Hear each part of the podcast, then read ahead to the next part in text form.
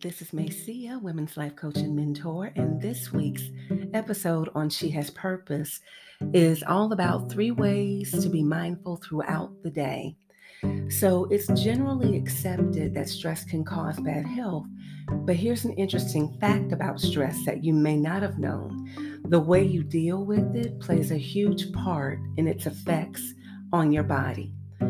Mindfulness is a technique that we often use that requires us to remain focused on what's happening right now and doing so without judgment or resistance or overthinking. And so we often suggest that this technique can help people to deal with stress or anxiety, no matter how stressful or tiring their day was. This will help them through it. So instead of worrying about the past or the future. Mindfulness is a meditative tool that allows you to live in the moment, and it's a very good stress reliever to help you overcome even the most relentless thoughts. Here are some ways you can become more mindful throughout your day. One, live in the moment. Our minds tend to be very busy. We're usually thinking about what we need to do next or what we did earlier.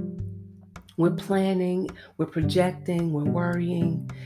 We call this multitasking whenever we are thinking about one thing and then we're also uh, looking at something else. Sometimes we let one thing remind us of another and our minds jump from one thought to the next. But what we think to be productive, now modern neuroscience says it's really not. It turns out that what we think of as multitasking involves rapidly switching between tasks. And so we're not really doing two things at once. We're actually taking energy from one task, giving it to another before we've completed our process. Does that make sense? So then every switch costs us time and energy. And we actually end up getting less done than if we were just focused on one thing at a time. And believe me, I understand the struggle. it's real.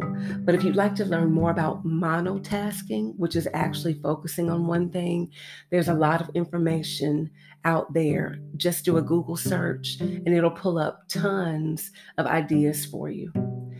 Remember, mindfulness is about living in the here and now.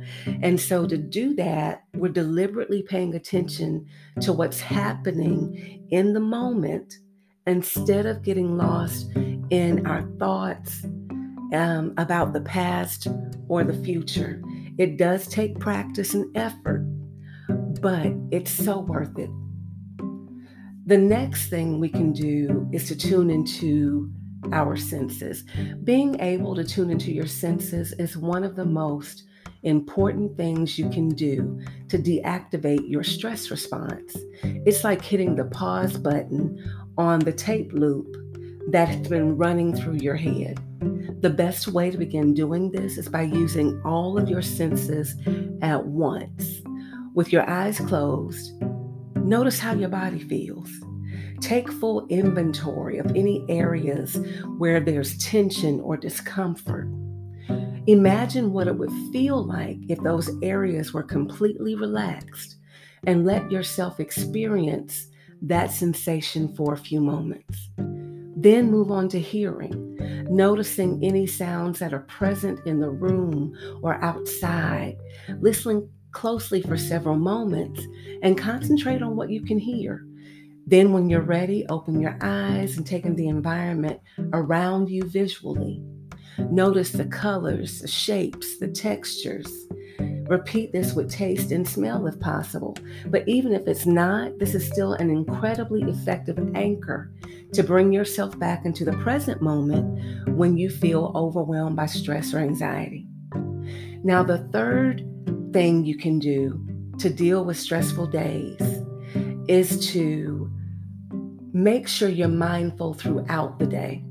We tend to focus on the negative aspects when we're stressed, but you can increase your ability to deal with stress by being mindful so that when you're feeling this way, and it's hard to see clearly, and you feel yourself getting in that fight, flight, or freeze mode where it feels like everyone is out to get you, or that nothing will ever work out, or you feel paralyzed and you can't think of ways to move forward, remember mindfulness.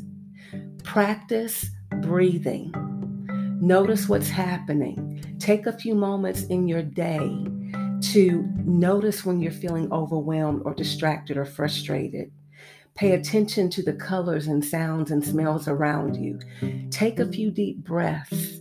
Notice things around you or noticing them can be a good starting point for bringing you into the present and to keep your breathing normal. Breathing is such an important important part of our mental health.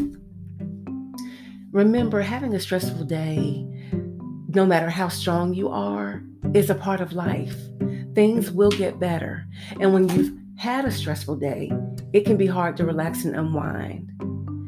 After you finally logged off or clocked out, clocked out after a long day at work, the last thing you may want to do is to put more effort into something like mindfulness.